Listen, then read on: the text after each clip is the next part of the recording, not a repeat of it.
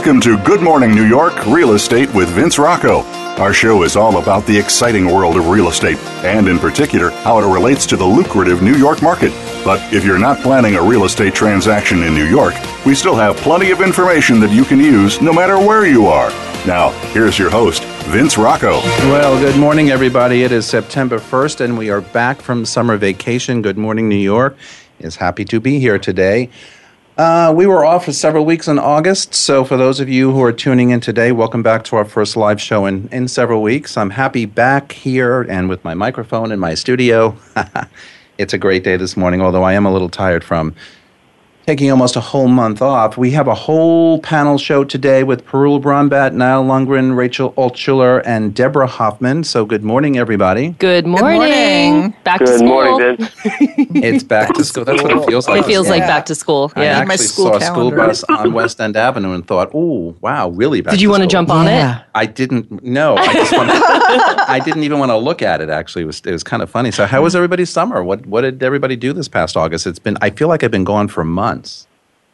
It Really feels much. like it. Deb, what did you do? I've been busy. We we took some weekends away mm-hmm. because weekends were pretty quiet here, but the rental market was really hopping. Mm-hmm. So I stuck around because when so many people go away, that's my time to stick around. So, So the rental market was hot. I mean, this it really August? was in all price points. There's a lot of new product that came on the market that I saw, which knocked my socks off because some of the developers now, you know, everyone looks for the next best thing, and they're putting condo finishes in rental buildings, which Yeah. surprised me. Yeah. and I'm finding the concessions are actually Mm-hmm. more prevalent right now. So the no fee apartments, um, I find the renters are now focusing on that. In fact, I just rented something on 28th Street, Mm-hmm. and it was a fee apartment. And the client was signing leases, and he saw something else in the building that was a no fee, but at a higher number. So they were asking 6,200. We were asking 57, 58. So he, I had to explain to him when you do no fee, an owner can get a higher number. So it, it really is the same difference. It's whether it's out of pocket or whether you're paying it versus the owner paying it. Right. It's like I like to say there's no such thing as a no fee apartment because the fee is built into your rent. Exactly. So, yes, there's a lot of that now. Yeah, I noticed for myself in my own personal business, I wasn't here, but my partner was certainly running things while I was gone. And we did, I don't know, three or four deals while we were gone one rental, Mm-hmm. Wow. two sales, and uh, well, actually, two rentals, two sales. Mm-hmm. So I'm just wondering how the rest of August was. We'll talk about that a little later when we get into the, the panel topics. But um, it seems like it was a good good summer month of August for business transactions in real estate. You know So what happens? It's either it's it's sort of a um, uh, people either shut off or they have to get it done by the first. So Yeah. that's what the summer is. And with managing agents and attorneys gone, it's really hard to get anything done. So Mm-hmm. that the frustrating thing in August is really like get it done, but where's the attorney? Where's the managing agent? They're not there.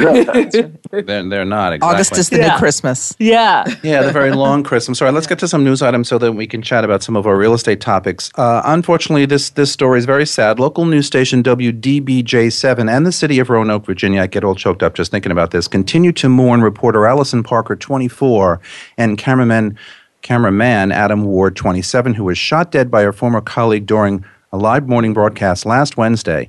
These two journalists were at the start of their careers and had tremendous futures, but in a twist of fate, they are both now gone. The gunman was a fired television reporter with a history of conflicts at work and rage apparently stoked by Rachel grievances racial grievances. And when he sought the revenge last Wednesday, gunning down two former colleagues, he used the tools of social media to ensure that his crime was broadcast live, recorded from multiple angles, and posted online. I wanted to mention this story today, not because I want to bring light to this madman, but uh, many of us, whether we are in broadcasting or not, feel a tremendous sense of loss with this tragedy, and social media is a very strong tool in our lives today, but even those tools can go too far. We aren't going to debate the issue here today either, but suffice it to say that we have major issues in this country that need to be addressed, and we always need to be mindful that there are very crazy and strange people in this world.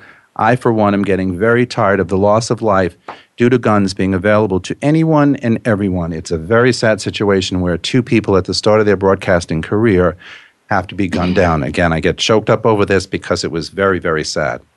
Anyway, moving on, prices in Brooklyn have edged closer and closer to Manhattan over the years, and soon its skyline will be catching up as well. A new report from City Realty projects 22,000 new condo and rental units will be built in Brooklyn throughout 2019, including a large number of high rise towers. The product, projected totals mark the highest number of units in the development pipeline in the borough's history. On the face of it, the White House with the imposing portico on South Ocean Drive is not very different from most others in Fort Lauderdale's upscale Harbor Beach neighborhood where residents belong to the surf club and private docks are common. But inside the five bedroom waterfront house that we're talking about, however, pianos, electric guitars, and musical memorabilia hint at the identity of the owner. That owner being singer and actor David Cassidy, who became famous in the 1970s as a cast member of the television sitcom The Partridge Family. Cassidy and his third wife bought the 6,500 square foot house in 2001 and renovated it, but are putting the property and most of its contents up for auction on September 9th as part of their divorce. Cassidy, 65, wow, 65, has voluntarily wow. submitted his assets to Chapter 11 bankruptcy court proceedings as a way of settling the couple's affairs. The assessed value of the almost half acre site at 1600 South Ocean Drive is 1.8 million. Cassidy placed the property on the market about a year ago for 4.5 million, but the asking price was lowered to 3.2 million. Out west, a palatial mansion in the Trousdale Estates, once owned by the comedian Danny Thomas, just went on the market for $135 million. This, according to the Wall Street Journal, $135 million.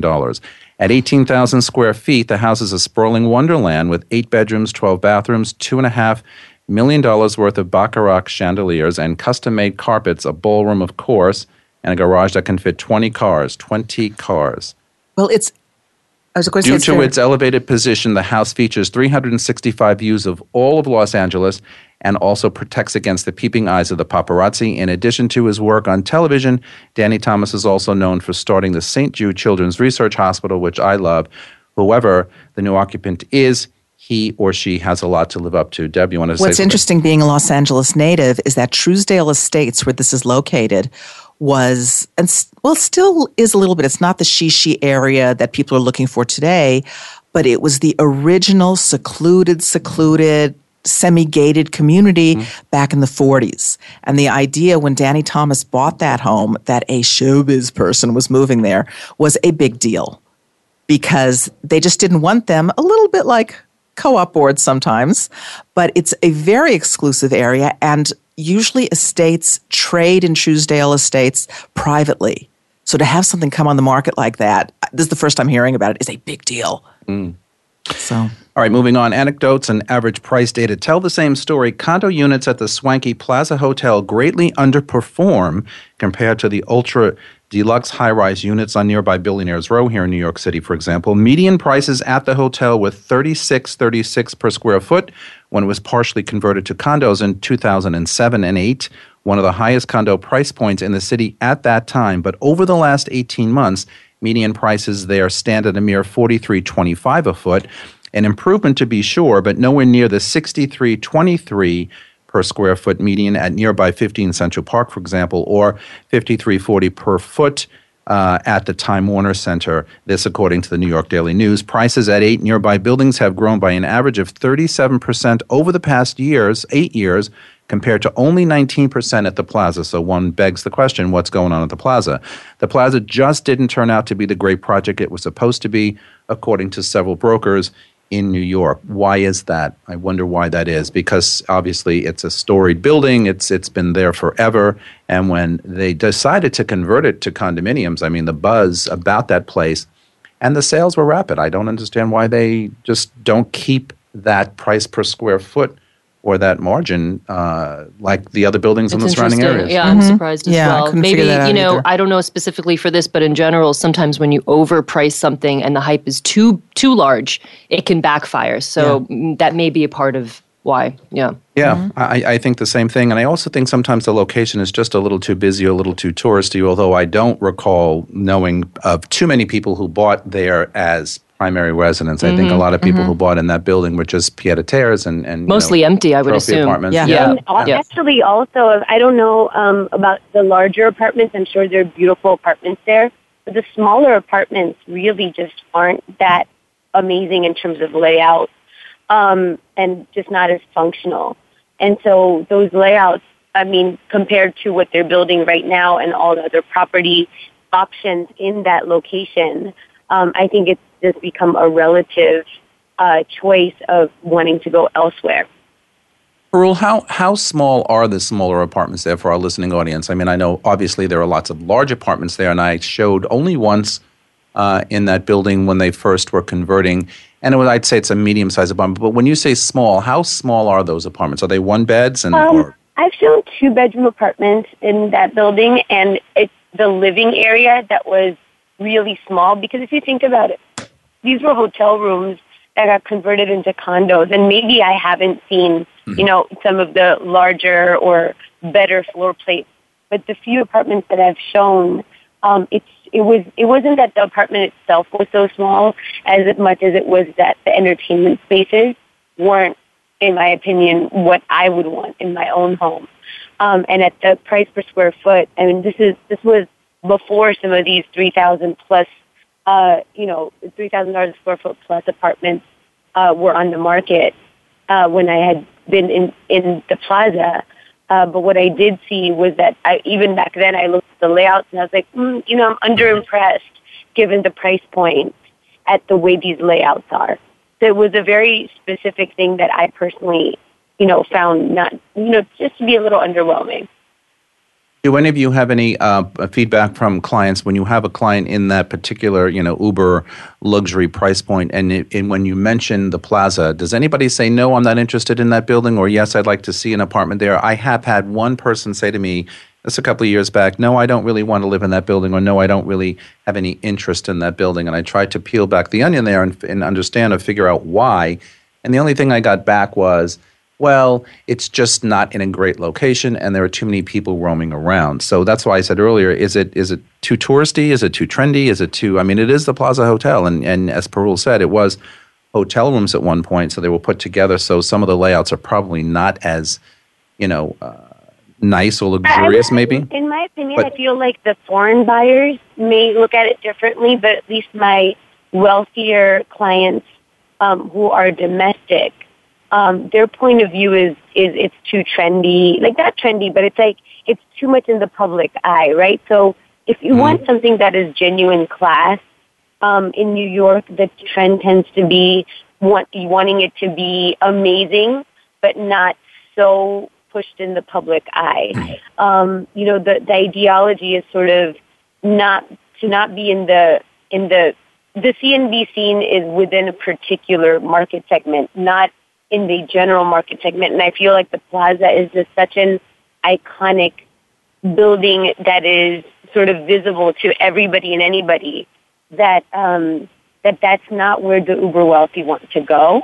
Um, I think that the people who did buy in that building, it was from an investment point of view, but right. it wasn't from the point of view of like actually wanting to live at that address because it's a little, it's almost, it's a little too exposed. All right, we have to take a break, but first, you are listening to Good Morning New York on the Voice America Variety Channel. We will be right back.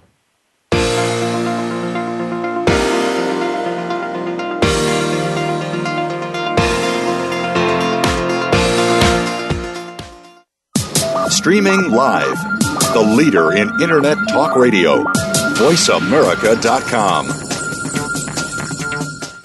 Put Blue Realty Group to work for you. Blue Realty Group is a full service luxury real estate brokerage firm in Manhattan. With our global reach, unrivaled marketing capabilities, and veteran team, Blue serves some of the world's most exclusive and high profile buyers and sellers. Visit us today at BlueRealtyGroup.com. At Blue Realty Group, we feel that people matter and results count. Our mission with you is to meet and deliver expectations to drive the results you want. We're ready now. Visit BlueRealtyGroup.com. That's B L U RealtyGroup.com. The Internet's number one talk station. Number one talk station. VoiceAmerica.com.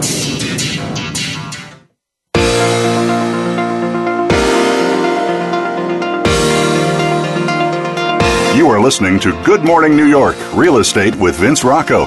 If you want to call into the program, we're toll free in North America at 1 866 472 5788. That's 1 866 472 5788. Or send an email to vrocco at bluerealtygroup.com. That's vrocco at blurealtygroup.com. Now, back to the show. All right, everybody, we're back with our panel, Parul and Niall, Rachel, and Deborah Hoffman. We are talking right now about China. While I was gone, the country seems to have blown up. China's economic bubble burst, taking a good deal of the global stock market down with it after a long period of unimpeded growth. Chinese markets have uh, started dropping precipitously. As of last week, the Shanghai index has fallen more than 40% from its June peak. The global markets have been responding in kind, and last week, the Dow Jones Industrial Average here plunged 1,000 points in the early hours of trading, ending the day that day at 588 points down, the worst. Uh, since August of 2011. Translation If you've got a lot of your assets in mutual funds or stocks, last week was quite rough. So, my question is what does this mean for you out there as, as an investor here domestically? internationally, and the New York City real estate market. You know, what what what does this represent for us as as agents here? wanting to represent people who might need to move money into this market for safety. And then I also just read an article end of day yesterday okay. that said we're going to see a lot of China, a lot more Chinese investment coming up in the next several weeks. Yep. Parking. What what what do you guys see out there, or what do you guys think is going to happen out there based on what just happened to the Chinese uh, economic uh, situation? Well, that's a good question, Vince. I think a lot of people at the beginning thought that some of the volatility that you're seeing over in China would cease foreign buying from from the Chinese, and I think um, there's there's a program that that just came out that's going to have the exact opposite opposite effect, where it's going to accelerate um, the pace in which the Chinese investors are going to be parking cash in, you know, America. Um, I think it's, it's called the Qualified Domestic Individual Investor Program. It's an overseas investment scheme that would allow Chinese citizens to invest overseas directly. Um, those with at least 160,000 in financial assets qualify. So if you look, if you think about that, 160,000 in financial assets, the amount of Chinese that have substantially more than that is tremendous. So when you look at that number, then there's going to be a, a lot of investment coming over to the uh, to the to the to, to America or the city in general. Yeah, actually, to Niall's point, um, basically it's the Chinese government that is encouraging foreign investment. So it's interesting to me as to why they're doing that. Uh, but that being said, um, given that there's a, a government push and coupled with the fact that actually, um, if you just think about basic logic, if the stock market isn't performing well or is volatile, then it begs the question of where to put your money where it's a, it's a better safe haven. And real estate then becomes actually a very primary choice of where the money people want to put their money, at, you know, as, as an alternative. So in, from both of these ends, um, both from the government push and um, change of regulation, and also just from an understanding of if the markets themselves are volatile, then people are going to naturally want to put their money elsewhere. Actually, seems like oddly, uh, the Chinese crisis is going to help and not hinder. But you know, as the months go by, we'll get to see what actually falls out of this. But it looks like it's going to strengthen foreign investment. But let me ask another question here. So um, obviously the, the Chinese bubble burst, and, and we're, we're seeing the ramifications of that. I get and I understand how they potentially want to invest in, in economies like the U.S. where it's a little stronger. But in the news article, I said the Dow Jones plunged a thousand points a couple of days after. So my question is, if buyers from China want to invest here in the U.S. I understand that, but but are they concerned also about the status of our economic situation here? Because listen, I mean, locals, including ourselves, are always concerned because we all know that our real estate market kind of follows the trend of the the Wall Street market here, and you know, slowly over time, if Wall Street is down, significantly, so go our real estate prices. So, do you think the foreign buyer, the Chinese in this particular case, are concerned about that, or they're just really wanting to take their money now out of their country and put it here? Well, I think first and foremost, if you look at what happened last week with the U.S. market, the markets went down but then bounced back right up. Um, and so, at least from most you know, reliable sources, um, the conjecture or at least the opinion seems to be that um, that the markets simply our our markets were simply being reactive to what was going on in Asia. Um, but the volatility was it was more of a you know a scared reaction than it was an actual dip of of something that was an economic driver for us.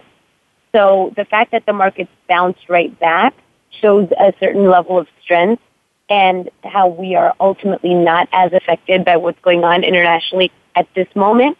That being said, you know, markets are volatile and things can go up or down. Um, there just aren't, don't seem to be any market drivers at the moment that seem to be driving the U.S. markets down. So for now, I think that the fear factor is, is on the lower end. What do you think about competition? Um, so the Chinese are on a move, so to speak, to get their money parked here in in New York real estate. Obviously, a very good uh, uh, move for them.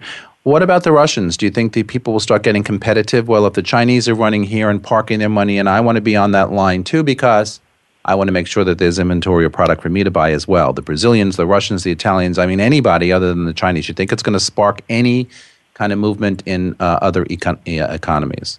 I don't think so. Oh, because all these economies are different, and Russia only has so many oligarchs. You know, it's not as if it's a very wealthy country. It really isn't. Remember that it was very recently, what, 20 years ago, 30 years ago, that they just came out of communism. So they have a limited amount of people that have money to invest here. We look down at Brazil and some of these other places. Yes, there are people, but it didn't have the economic bounce that we hoped it would even five, ten years ago. So I don't know if they're looking at competition. I think everyone's being a little selfish at this point and seeing what works best for me. Yes, I could put it in the States, but I don't think they're really looking at China or anyone else. But again, I have nothing to base that on except what I see in the market. And there's still so, a lot of unrest yeah. in the Ukraine, so a lot of that, yeah. that With the election year coming up, out. also, mm-hmm. it's going to be an interesting Q4 mm-hmm. and next year for sure. Yeah. Here, absolutely. Yeah. that always affects the marketplace. Um, all right, so all's fair in. that was funny. As in, I don't even know what's going on with this election, so this is going to be an interesting Q4 indeed. I just thought it was very understated the way you said that. yeah, I'm not even touching it. Uh, just, just to mention, Parul. This is a real estate show. Yeah, that's right. no, listen, I, I, I, agree. Just like on social media, I don't get religious and I don't get political, that's but right. it's going to be a very interesting year because, you know, they started so soon. I mean, we're still more than a year away from an election, but Slow anyway, I'm sure we'll have a couple of fun tidbits going going through this next year. But anyway, moving on. All's fair in love and war, as the saying goes. But does the same ring true? For love and real estate. When a couple is looking for the perfect apartment, whether they are renting or buying, tempers flare, blood pressure rises, and the cool, calm, and collected partner you once knew becomes more red faced than a quarrelsome Donald Trump. These maniacal meltdowns are more common than you'd think says a very seasoned real estate broker. She says a lot of times couples bicker in front of you. I'm always really surprised that couples who seem to get along beautifully will put their fight on public display. So, is this indicative of relationships on the rocks, or is it just simply a difference of opinion that gets out of control? And I think we probably have a lot of commentary on this. Mm-hmm. I, for one, have seen lots of that. What do you do?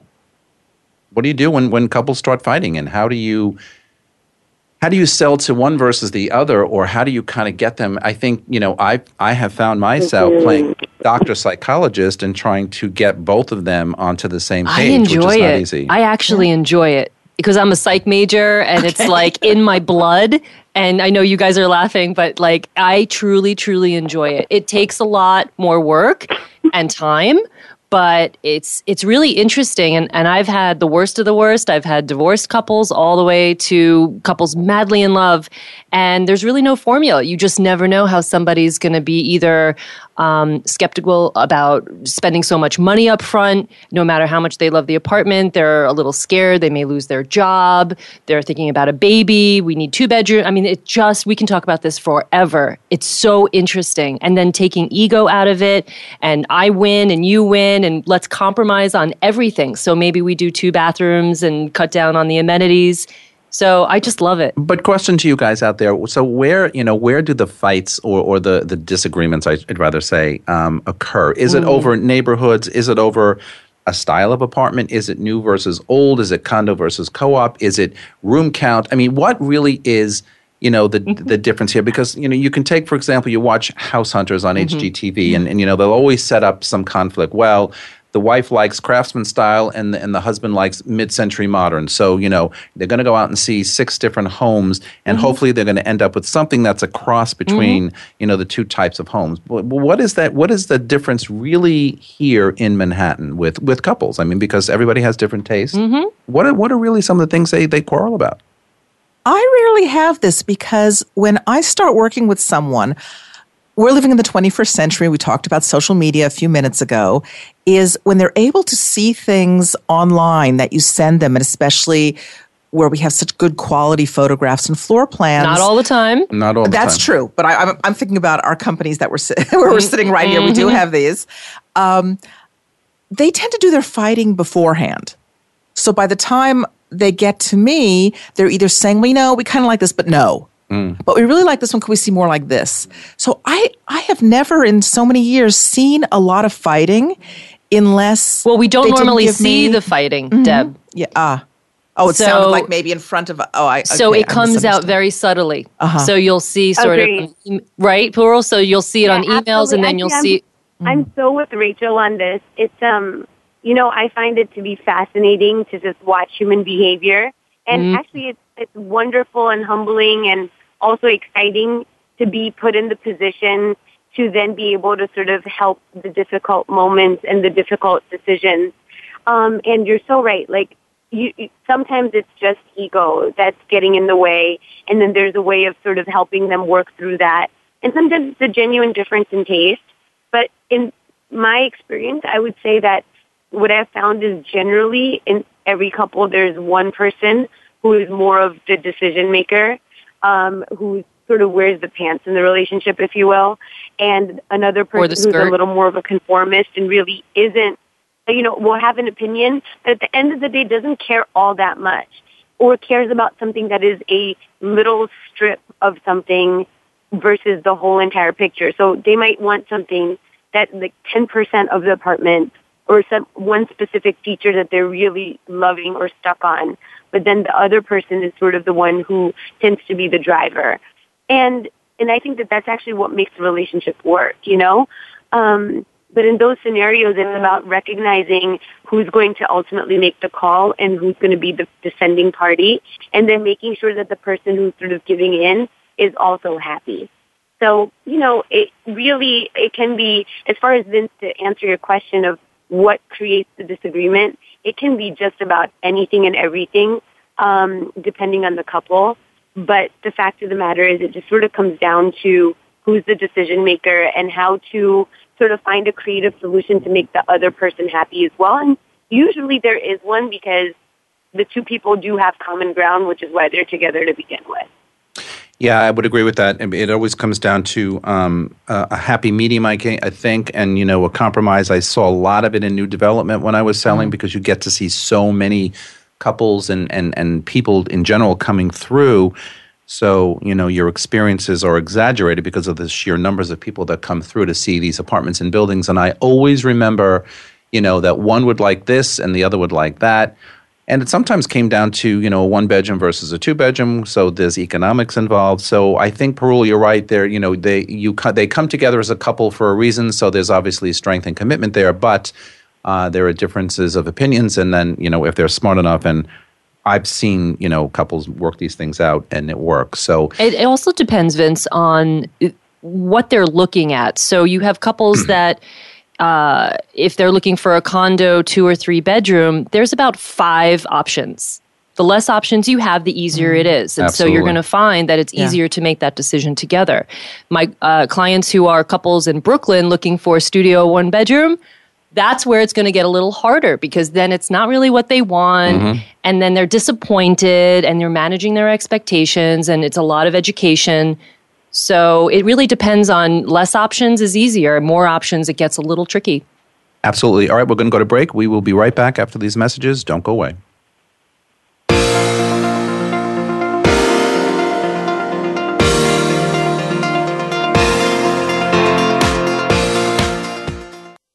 Stimulating talk. It gets those synapses in the brain firing really fast. All the time. The number one internet talk station where your opinion counts. VoiceAmerica.com. Put Blue Realty Group to work for you. Blue Realty Group is a full service luxury real estate brokerage firm in Manhattan. With our global reach, unrivaled marketing capabilities, and veteran team, Blue serves some of the world's most exclusive and high profile buyers and sellers. Visit us today at BlueRealtyGroup.com. At Blue Realty Group, we feel that people matter and results count. Our mission with you is to meet and deliver expectations to drive the results you want. We're ready now. Visit BlueRealtyGroup.com. That's B L U RealtyGroup.com. Streaming live. The leader in Internet Talk Radio. VoiceAmerica.com.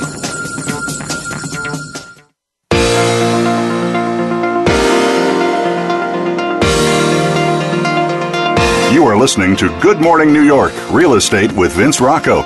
If you want to call into the program, we're toll free in North America at 1 866 472 5788. That's 1 866 472 5788. Or send an email to vrocco at bluerealtygroup.com.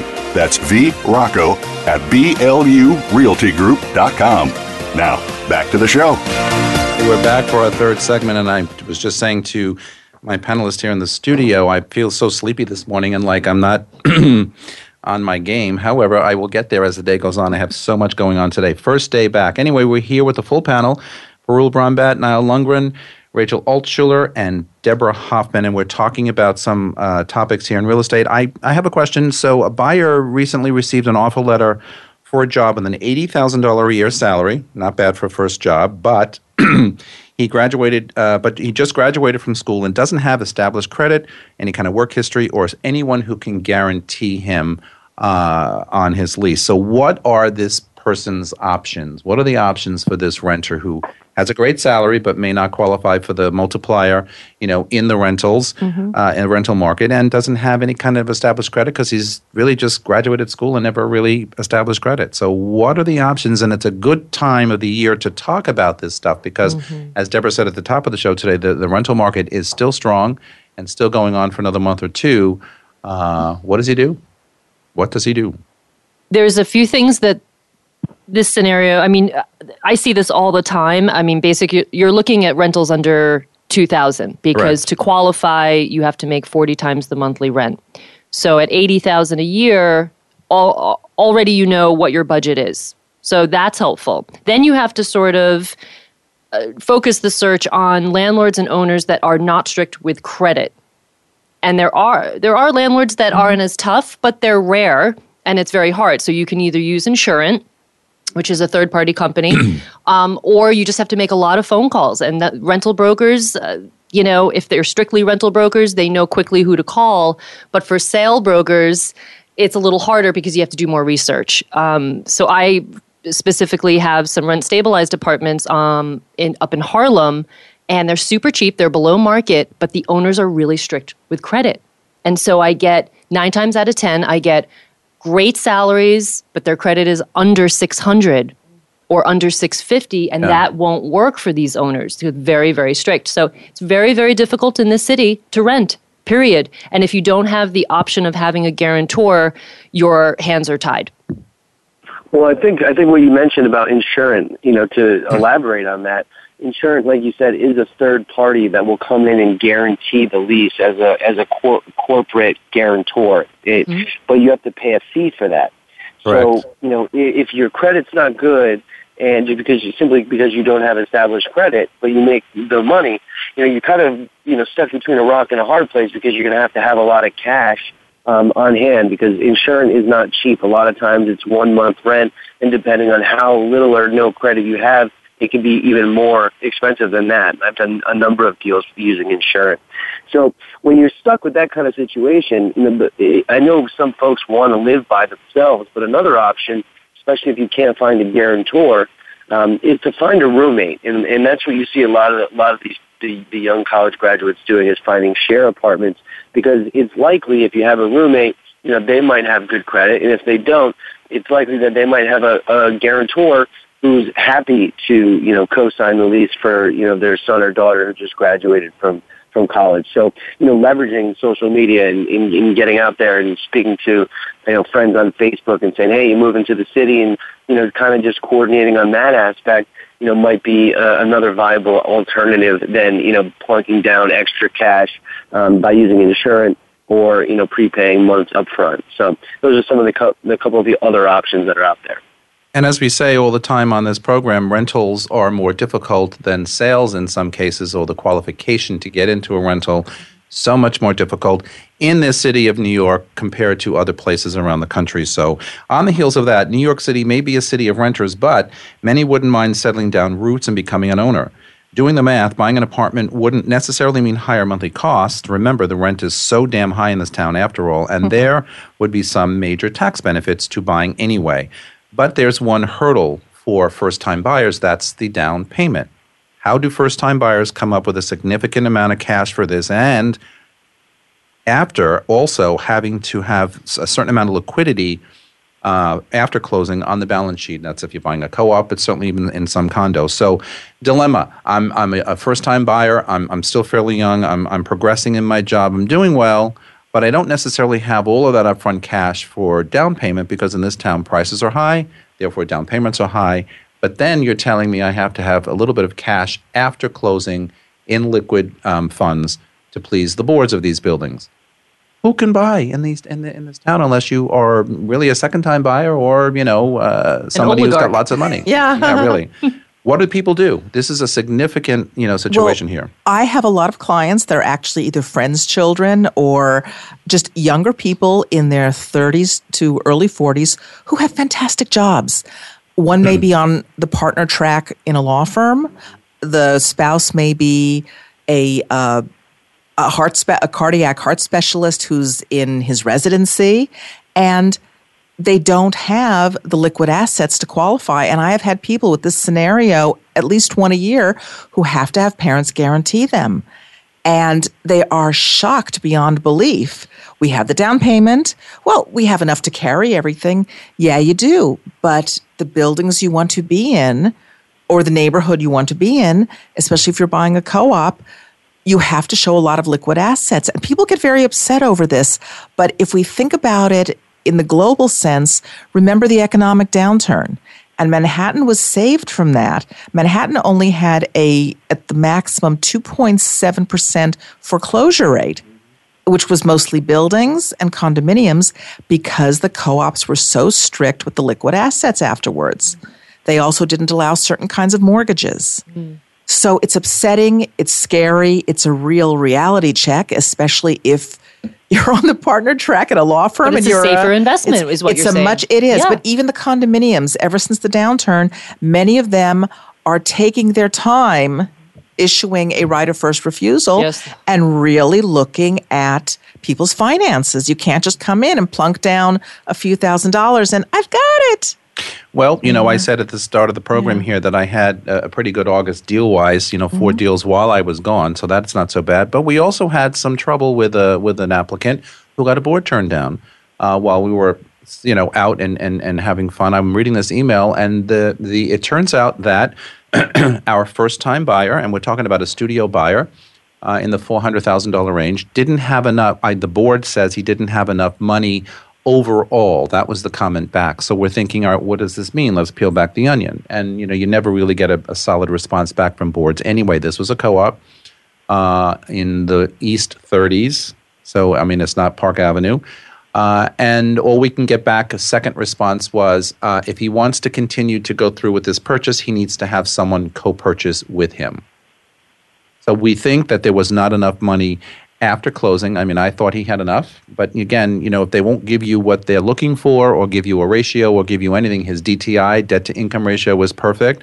So I think that they just wanted him to have a little more money in the bank after closing, and he had, he, perfect example had plenty of money as down payment, didn't have to borrow anything. It was a situation where oh well, look what goes on. So he opted to not go with a purchaser, a, a, co-purchaser, and he opted to take the board turn down. And I just saw an email last night saying, you know, through his attorney that he was requesting his uh, deposit back mm-hmm. and the contract, mm-hmm. you know, being null and void mm-hmm. and all that good stuff.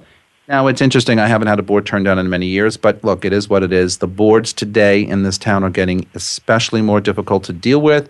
And over silly things, sometimes, you know, they will turn someone down. And again, you know, having not having enough money isn't a silly thing, but I mean, in my case, I thought he had plenty of it's a studio. It's four hundred thousand dollars. I mean, we're not buying a two million dollar apartment anyway.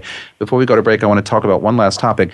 This is very important because I'm also potentially up against this. As New York nervously prepares itself for the mm. possibility of another superstorm like Sandy, residents of waterfront neighborhoods have already been hit with the rising flood insurance rates as well as costly upgrades to help storm-proof their homes. As FEMA I'm sorry, as FEMA's new expanded flood zone map heads towards the approval, approval process, 400,000 more New Yorkers can find themselves suddenly located in a potential danger zone facing lowered property values and skyrocketing monthly insurance cost. Um, this is, is very important. This, according to the Wall Street Journal, and city officials are none too thrilled about the last part. Look, there are many first floor apartments in this town that are luxurious, that are desirable, but happen to be now going to be designated in flood zone areas. I represent a building that we have several. So, my question to everybody is Has this already started to affect the New York marketplace? And if so, how? I haven't seen it, but I've been doing a lot of thinking about this because there are a number of neighborhoods that are designated flood zones, and these neighborhoods will probably never flood. They didn't flood in Sandy, but FEMA's being extra cautious, as government agencies tend to be, which is a good thing. But I think what may happen, and again, this is a guess, just knowing New York real estate, is I don't know if it'll affect prices, but it may affect monthly costs, whereas buildings will have to either build walls around their economic their um, uh, heating and air conditioning systems, which most of the times are in the basement, or spend the money to relocate them to a higher floor, which is a big deal. Mm-hmm. And the monthly costs, many places, may start going up. which will affect And the pricing. exactly, so Yep. people, so people will probably start looking at other neighborhoods. So the- I the- wonder. The flood zone maps have been out for for a very long time Mm-hmm. in certain areas of New York, but post Sandy, which is a few years ago already, they're they're broadening that map to include Mm-hmm. areas in, in this one building that I'm thinking about, all, all the way to 10th Avenue. So, you know, will the river flow over to 10th Avenue? I doubt it, but it is a first floor apartment, and at the end of the day, you know, you really don't know what may happen. I'm concerned for first floor, um, you know, dwellers because their insurance rates are going to go extremely high mm-hmm. for that kind of insurance, and I think it's going to affect property values. I think I mm-hmm. don't know that it's going to cut it in half. Just imagine an attorney doing due diligence and, and checking flood zone maps, which we know they do, and looking at mm-hmm. addresses and looking at this or that, and saying to a buyer, "Really, you want to buy a first floor apartment?" It's an interesting question Yeah. because first floor apartments are all already priced below market. So, Correct. you know, forgetting about the flood factor, we already have first floor apartments trading for, I would say, three to five percent below market. Yeah. Um, so it'll be interesting, but I do think it'll affect it a, a little bit. All right, we're going to go to break, and when we come back in our last segment, we're going to talk about success. Success as people, success as real estate agents, and just success in general. Don't go away.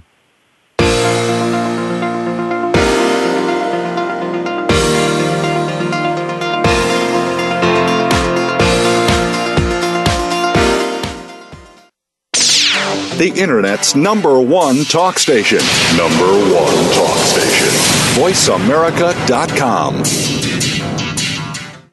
Put Blue Realty Group to work for you. Blue Realty Group is a full service luxury real estate brokerage firm in Manhattan. With our global reach, unrivaled marketing capabilities, and veteran team, Blue serves some of the world's most exclusive and high profile buyers and sellers. Visit us today at BlueRealtyGroup.com. At Blue Realty Group, we feel that people matter and results count. Our mission with you is to meet and deliver expectations to drive the results you want. We're ready now. Visit BlueRealtyGroup.com. That's B L U RealtyGroup.com. Stimulating talk Gets those synapses in the brain firing really fast. all the time. The number one internet talk station where your opinion counts. VoiceAmerica.com.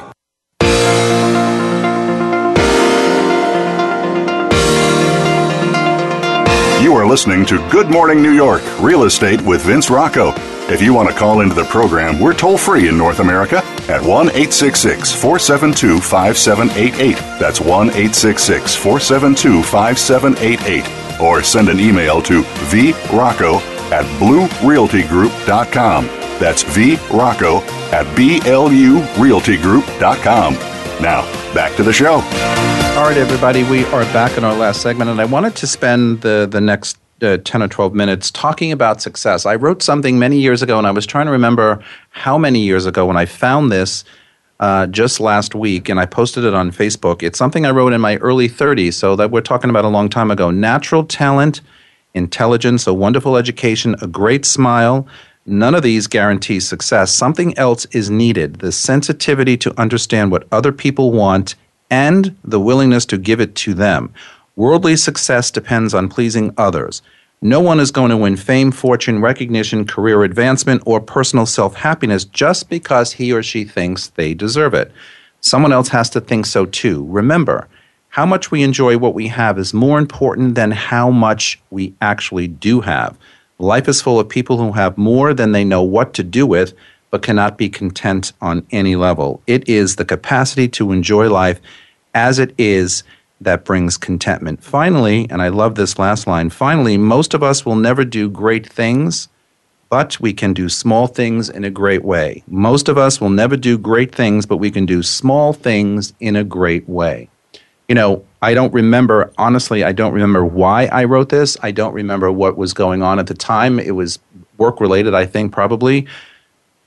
But when I read this again, I know just last week for the first time in many, many years, I thought, wow, this still rings true today. And, you know, some of the concerns I have today with people, you know, climbing that corporate ladder or trying to get to the next level in their careers, they don't necessarily understand uh, that it's not only about how perfect and, and wonderful you are, but it's really always about making that next person feel just as wonderful. Success breeds success. So, you know, do you guys have any comments on this? So, in, in your world, in your life, what makes a person successful? I mean, what you can, I mean, even in our business, we, we see the well, hard workers, we see lots of things. Go ahead, Parul. First of all, I just want to say your words are so inspiring. Like oh, those words you. are so truly inspiring and, and they couldn't be more accurate, you know? So I just want to say thank you for sharing that. Well, thank you. I, I again, I wish I could remember why I wrote this many years ago. But you know, when I, read it over and over again a, a, couple of days, you know, last week, and then I finally posted it on Facebook, and I got a, a lot of wonderful comments, just as you just said. Uh, but I just, you know, it, the, the, one of the lines that gets me is worldly success, you know, depends on pleasing others. Why is that important? Why is it, it, you know, this, this says to me it's not only about you, it's about others and, and others in your path Empathy. Success. I mean, what you find in a successful broker is uh, so many things. One of them being taking the time to listen to your clients. And you'll find that the brokers that are not successful or are following the money, which is not the way to build your business, they don't have empathy. And if they're frustrated with a client, they just, you know, roll their eyes, they want to get off the phone, just do the deal. They do not have empathy about how frustrating and emotional and taxing it is on clients. This is a very emotional experience. And so I do think empathy is, is in the top three for sure. Yeah, I mean, Rachel and I seem to share a brain, so. We do share a brain. we really do. Um, but yeah, absolutely. And in fact, you know, empathy is, um, is considered to be the single most important um, character trait in relationships and successful relationships in general, personal ones as well, not just business. It's also now, um, I just was reading a study on children and what shows um, the, you know, children who are going to be most successful, most popular, um, most connected um, throughout their childhood and, and in life. And the, the single most factor that comes into play over and over again is empathy. Um, and, you know, to, Vince, to answer sort of, you know, why is that important? I think it's just because if you think about it, what, what ultimately drives every person is, is wanting to be loved and to feel safe, right? I mean, we think right. that it's money and it's success and it's recognition and all of these things, but ultimately it comes down to happiness. And then I believe happiness comes you know, initially people think it's because they want to get loved and to feel safe. Once those things are fulfilled, I think the next level of understanding goes to what people really, really want and what is fulfilling is growth and contribution. And um, it's the meaningfulness that comes from those two things that actually drives human happiness, you know? And so really as a broker, you know, when you know how to fulfill the basic needs of letting somebody feel quote unquote loved, aka heard, understood, and also you build the trust of of weird I don't worry, I'm gonna take care of you and really be there for you and I genuinely care. Those two things which basically translate to empathy is what's going to make them come and want to work with you. And then if you are driven yourself to to provide, you know, be somebody who's growth driven and constantly bettering yourself and you're contributing value to somebody else's life, that's ultimately going to be the formula of success.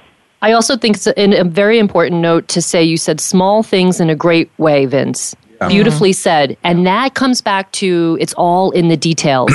yeah. And that is another important important point. In our it's business, all in the details. The follow up, yes. the making sure you spell someone's name correctly, get the date correctly on a lease, on a contract. It's all in the details. That's what makes a great broker. Yeah. And I also think that people reach for the stars. I mean, I you know, there's a lot of young first time people out of schools and wanting to jump into companies and I want to come in at the CEO level and I want to come in at the CFO level and I want to be a manager and I don't want to do this or that. I don't want to climb the corporate ladder. Yeah. But you know what? You need to do that. And you can't be so entitled to think that you can have these things mm-hmm. at the start of your career. You know, you learn and you grow and you get much wiser mm-hmm. as you get older. And so, you know, you can do small things in a great way in the very beginning of your career or all throughout your life. And maybe you will become a great person, you know, a president or a movie star or a musician or whatever, if that's in your future, if that's in your cards. But all along the way, I, I think that doing little things as best as you can and in a great way. That's a special shout out to the brokers out there who don't like doing board packages or anything. you know who you are. It's who the board package yeah. is, and do them right. That's right. But it's not just brokers because I've been through a lot of different professions in my life and have friends in different professions. And everyone will tell you, whether it be in real estate school or law school or medical school or anything, you don't learn anything until you're on the job. Mm-hmm. A lot of it is experience, and a lot of it is not brushing off the more experienced person in your profession and saying, no, no, no, I know this better because I was straight A's at Yale. Maybe, but sometimes, and I think really most of the time, there's a lot of life experience you have to learn. Well, on the job training is always, in, in my opinion, mm-hmm. uh, a lot more valuable than than any book you could read on the subject. But also, how about personal success? I think that mm-hmm. when you look good and you're tan and you're thinner than mm-hmm. whatever, and you feel mm-hmm. good about yourself, mm-hmm. you feel a lot more successful. So if you do things that please other people in your day to day life, and you you you know put yourself out there for everybody it makes you feel better mm-hmm. about yourself. It makes you feel more successful about your day. If you go around the office with a smile on your face, I don't care what job you have or do, mm-hmm. but you go around the office with a smile on your face. And of course, we all have our moments, but you know, I know I feel better about myself yeah. as a person. I feel more successful as a person. So when a deal happens, you say, okay, great. That just adds to another good thing that happened for the day. But it's so important, I think, for everybody in in this life that you know I, I, always say you know on this program that I like to give back. And how do you give back? And sometimes you don't know what you're giving back but if you give yourself back each and every time when you wake up in the morning and you walk out the door that to me is success. It, you don't have to quantify it by saying I have a bigger house than you or I have a better car than you or I have this or that. Who cares mm-hmm. about that stuff? It, mm-hmm. that doesn't matter. The little things that you have or what make you the person that you are. And if you appreciate those mm-hmm. things, and guess what? You're going to be a better liked person too. And I don't mean to pontificate, but you know, at the end of the day, I think success is really the most important thing in anybody's life, way above and beyond, um, you know, anything else that we get involved in. So, Again, these are words that I wrote many years ago, so I'd like to be able to post these on every person's head when they first come into Great business way to and say, start the fall. I Yeah, like it. I do Yeah. too. Very inspiring. I do too. Well, we have one it. minute left, so I just wanted to wish everybody, you know, a great start to the fall season. I mean, we mm-hmm. are September 1st already. I cannot believe that. I love fall. I love fall My too. favorite season. in- If I remember correctly, too. didn't we have a good spring? Mm-hmm. S- So Yeah, we did. We had a gr- good spring. We had a pretty mm-hmm. decent summer. So I'm hoping that this is one year that we get at least three seasons of great weather. Uh, Because I have a feeling that we're going to have a wacky and crazy um, winter, and that's not going to be a good Oh thing no. Don't anyway, say that, I know, I know, I don't want to hear it, but I think we're gonna. I think so. Anyway, we'll talk about that more as we get closer to it. That is Good Morning New York for this week. We do have to go. We're back next Tuesday morning, 9 a.m. Eastern, 6 a.m. Pacific time live. You can always catch the show later in the day on podcast or anytime on our website, voiceamerica.com. For all of us at Voice America all around the world, thanks for joining us, and we will see you next time.